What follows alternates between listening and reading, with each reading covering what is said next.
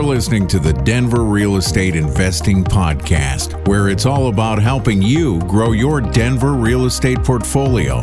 Here's your host, Chris Lopez. Hey everyone, Chris Lopez here, and today we're talking about an investment fourplex that we helped a client buy up in Longmont, Colorado. So my name is Chris Lopez. I was one of the agents on this deal. I'm an agent at Castle Real Estate, and I've got uh, Preston Newberry on here, who's an agent, helped out this deal as well. Preston, glad to have you here. Thanks for having me back, Chris. Uh, really looking forward to jumping into this one. We don't normally play outside of the metro area very much, so it was uh, fun to get up north and uh, and do a deal up in Longmont. Yeah, but when a deal this good falls in your lap, you find something to buy. Absolutely. So the backstory here. So starting with the property itself, uh, we said it's a great location we really like Longmont because Longmont is really one of the last affordable parts of Boulder County. And so within Longmont, you know, it's it's still expensive relative to a lot of the parts of the country, but relative to Boulder, it's definitely on the inexpensive or cheaper side. So it's in Longmont, which is I think has overall has a great upside there. But then this fourplex is only a few blocks off of Main Street. So it's a really great location from there. If you guys have never been to Longmont, they've got a, a main street that runs up and down you know, uh, all through Longmont. And it's just, if you're the closer you are to it, you know, the better you are basically. So, our client was looking for a fourplex in an up and coming area and hoping for just continued strong rental demand and also upside for some appreciation. And so, a little bit about the investor's profile. Uh, this was not his first investment property, and he was currently house hacking where over 50% of his mortgage was paid for by his tenant that lived with him, but he did not want to move again and do the nomad process because he really liked his location, just awesome property he has and wanted to stay there. But he's done a couple real estate transactions in the past and had a, a good chunk of money that he wanted to use as a down payment. Now, what we did, he had a timeline of about 10 or so years out, you know, give or take a year, where he wanted a certain cash flow number so that way he could do an early retirement and then the properties, you know, the rental income on the properties would cash flow and then bridge his early retirement up until he gets his full retirement, social security, all that, and then continue to make the real estate income. So we sat down, as we always do in our, our investing strategy sessions with our clients, and we mapped out the numbers. We said, great, you got this amount of money now. Here's your goal in 10 years. And basically, the way it worked out was he could go out there and, and buy a fourplex now and then based off his savings rates and some other uh, cash coming available, he'd go out there and buy another fourplex in a couple of years. And then having two paid off fourplexes would be right around the number that he needs for his early retirement. So he ran some models and buying a fourplex now, then buying another fourplex in a couple of years. And then once he buys that second one, taking the cash flow from the properties along with some of the savings rate and start doing a debt snowball. So he would take all the cash flow, and then pick one of the fourplexes, probably the one with the lowest loan balance, and then start uh, paying down that debt aggressively to get that thing paid off, then pay that off, and then move on to the second property. And that should match with his timeline of doing an early retirement. Now, of course, we're doing all you know modeling on here, and it's our best guess. Will it work out perfectly in 10 years? Probably not, but it should be you know working out close enough or be within a year or so of that timeline because there's so many variables in there that we can't control but it made sense for him from this standpoint uh, to go and buy a property. Like a lot of our clients, he's busy. He does not want to go out there and do a bunch of rehabs. He just wanted a, a good property where he could invest some money and then play the longer financial game to make it hit, hit his goals. So this property, like a lot of the multis, came through networking. And we did not go out there and specifically find this property for the client. As we always talk about, we're always out there networking with other agents, with investors, uh, looking at the MLS, seeing what's coming up out there. Well, we had met with our client. We're getting things. We started hunting and looking for things, and then this came across our email inbox, and we were like, "Wow, this looks like a great deal." uh, because in addition to being the great location, this property also had a lot of renovations done to it. So lots of updates and lots of capital expenditure updates as well. So the layout of this place, four units, two of them are two bedroom, one bathrooms, and they are like townhouse style. So they have like a first and second floor. And then there's two units that are ground floor and they're one bedroom, one bathroom units. So we got this through networking, and I know they were originally going to sell it for 950, maybe a little bit higher. We ended up going under contract around 925.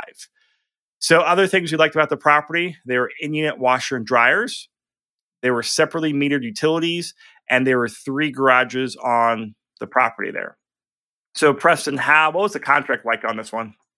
This one was uh, was pretty straightforward. Um, the nice thing about this property is they were actually just finishing up the rehab when it came across our desk. So we knew that there was a little bit of work left to do, and they still had some some people up there. So um, you know, once we went up and toured the property, we were able to get into a couple of the units that were still vacant, and they were in the process of finishing those and getting them leased up. Um, and so that gave us a little bit of, uh, of traction to be able to work uh, and negotiate on the price a little bit before we went under contract. So that was nice. Um, once we uh, got under contract, um, as always, we did an inspection. Um, and with most rehabs, you're always going to have some punch list items that need to be sorted out or taken care of. So uh, we did find some stuff, but nothing crazier or outlandish. And the sellers were uh, really willing to work with us and, and get that stuff repaired. Um, the other thing that came up that was a little bit more of a major problem was uh, was some sewer repairs. Um, and the funny thing about this is that uh, the seller actually knew about the sewer repairs um, and thought that they had been done uh, prior to us going under contract, and even to the point where uh, the contractor had sent him a bill, but the work never actually got done. So. Um, kind of a funny little thing there, but we were able to get the sewer line repaired, um, and everybody was uh, back to the races. And the reason we found out on that been repaired is because even if it's a brand new sewer line that someone replaced, or you're going out there buying new construction, you always spend the $140 or whatever it is and go out there and do a sewer scope because you always want to see what that sewer is like. So we're like, hey, you know, normal stuff. We'll go out there, do inspection, do sewer scope. And, you know, we told the, uh, the sewer guy that hey, it had been replaced. And he goes out there and, and you know, sends the video back where it just crumbled at the end of it. And he's like, yeah, I don't think it's been replaced. Um, and it was a pretty significant sewer repair because it was actually at the tap uh, going under the road. And this was, you know, not a busy road, but also wasn't a quiet residential street. So it had to bring in the city, and there's a lot more moving parts on there as well. Fortunately, the sellers did take care of it, which was really, really nice. So for financing, uh, our client used a local bank, and he opted to go with the local bank and do a ARM product, so an adjustable rate mortgage uh, which requires 20% down. So, with a big difference between local bank mortgages on two to four multi property unit properties versus conventional 30 year fixed is that they can do 20% down on two to four units.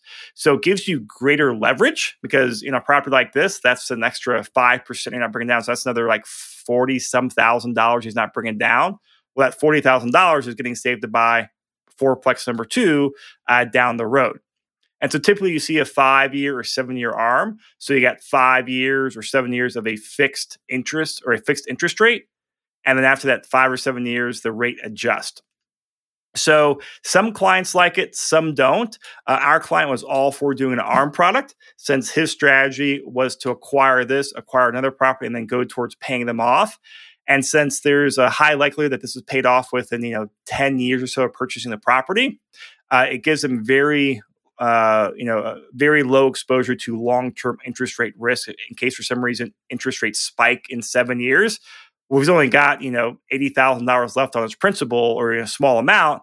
Well, who cares if interest rate spikes because he's paying it off aggressively. Now, if you were doing that for 30 years, that might be a different story. So he was happy with it because he got to do a lower down payment uh, to save an extra 40 some thousand dollars for the next property and also got a lower interest rate, which I think was right around 4%. We'll talk about that in a second. Uh, appraisal came at value, seller concessions none. And on these types of rates, uh, no rate buy down, or uh, there's no PMI since he's putting down 20%.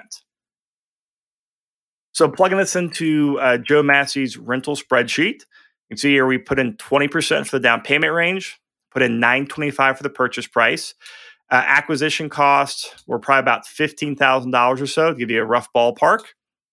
Um, no seller credits, you know, no initial repairs. So for all in, he was in there for about two hundred thousand dollars. So you know that is pretty great leverage on an asset that's almost a million dollars. His interest rate uh, was either at four percent or four and an eighth. So we plugged in four percent, so very very low.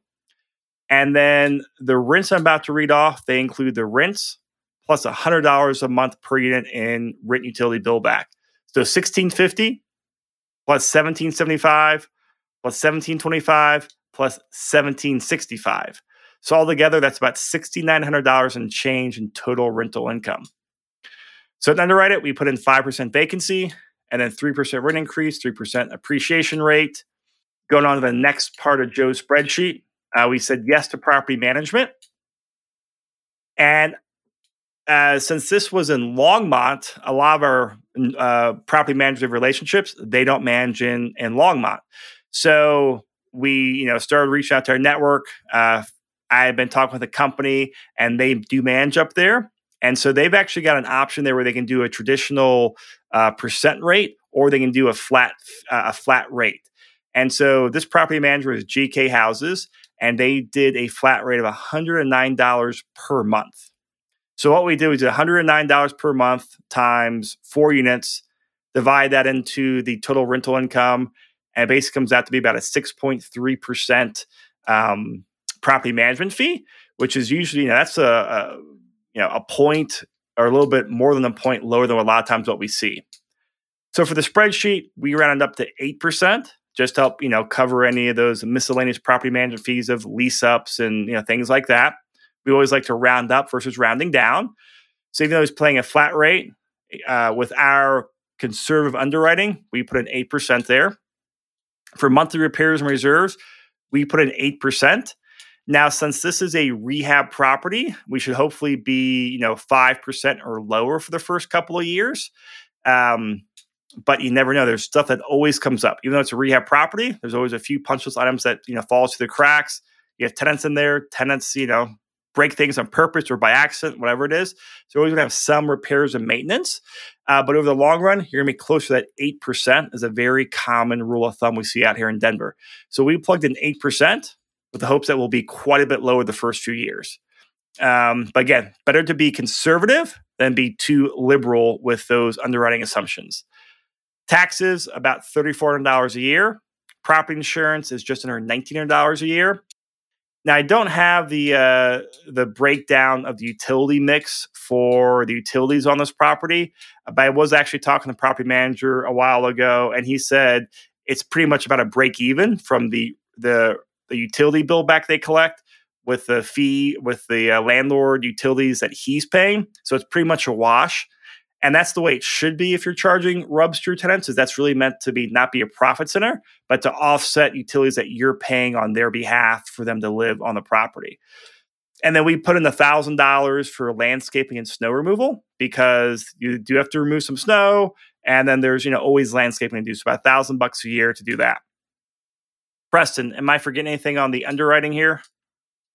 No, I think we hit uh, all the topics here. I mean, the numbers look good. I know we chatted with the uh, property manager to get a better idea on, you know, if the RUBS were covering all the utilities. It sounds like they are. So I think we're uh, we're pretty good here. So going on to the uh, cash flow analysis. So altogether, it should be right around twenty four thousand dollars a year in expenses. Subtract that from the annual rents and RUBS, and you're at fifty four thousand dollars in change. Subtract out the annual mortgage, and this will be principal and interest. That's about 42,000 a year. It's an annual cash flow before taxes of about $12,000 per year or $1,000 a month. Now, if you look at that cash flow and the returns, keep in mind, we put in pretty conservative underwriting, especially for the repairs and maintenance, uh, because, you know, if we plug in at 8% for repairs and reserves, that's basically one month's worth of rents of about $6,000, whatever we said. So that's, you know, it's a good chunk of money and there's always some repairs that pop up.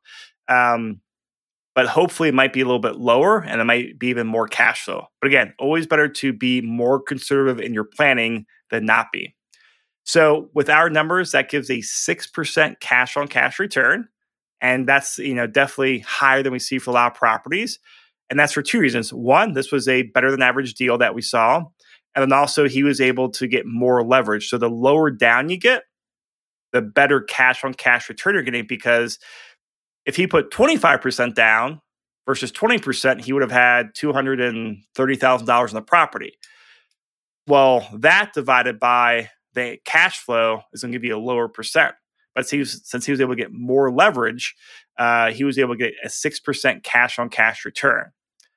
So this also comes out to a 5.9 cap rate. So, I mean, this was basically about a, a six cap rate for multifamily. So, when you take it in the location, the conditions in, this was a really, really good deal. I really like this one. And so, overall, you can see it's just a phenomenal, uh, phenomenal play on there. And Preston, I mean, we talk about this a lot of times with clients. Um, how would you explain the pros and cons of going through a local bank with an ARM product versus going through a, a conventional loan? Like, what are those pros and cons in your mind? I mean, typically what you'll see with the local banks is they've got, uh, you know, a little bit different lending guidelines. So depending on the client's situation, you know, they can be good or bad. They're a lot more relationship based and they're, you know, in it for the long haul. So, um, you know, the downside is a lot of them are not going to offer you long-term financing, especially on, you know, income property. So you're going to be looking at the five, seven, 10 year arms. Whereas going with, you know, traditional conventional lenders, you're going to be able to get a 30 year fixed product um, but it's basically going to have to fit inside of, of the boxes of, you know, the, the government backed lending, you know, Fannie, Freddie, whatever the case may be. So, um, you know, you're still uh, kind of depending on what your goals are and, and the timeline uh, will really depend on what route you go on the financing side. Yeah, like I said, just to wrap things up here, I mean, just to recap, this is a good property in a great location. And most importantly, it's a good fit for what the client's goals are, where he does not want a lot of work he has to do to take care of properties right now. Something he can easily hand over a property manager and handle things through the property manager. But it makes sense with what his longer term uh, retirement plans are with real estate. So overall, great property, great fit for the client, and great location. So everyone, thank you for listening. Uh, Preston, thank you. And of course, if you guys have questions out there, you need help finding finding properties, analyzing properties, reach out to me, reach out to Preston. You know, we're agents. This is what we do seven days a week. Uh, so we always love helping people to do that. So go to denverinvestmentrealestate.com, reach out to us on there, and we'll be in touch. Have a great one, everyone.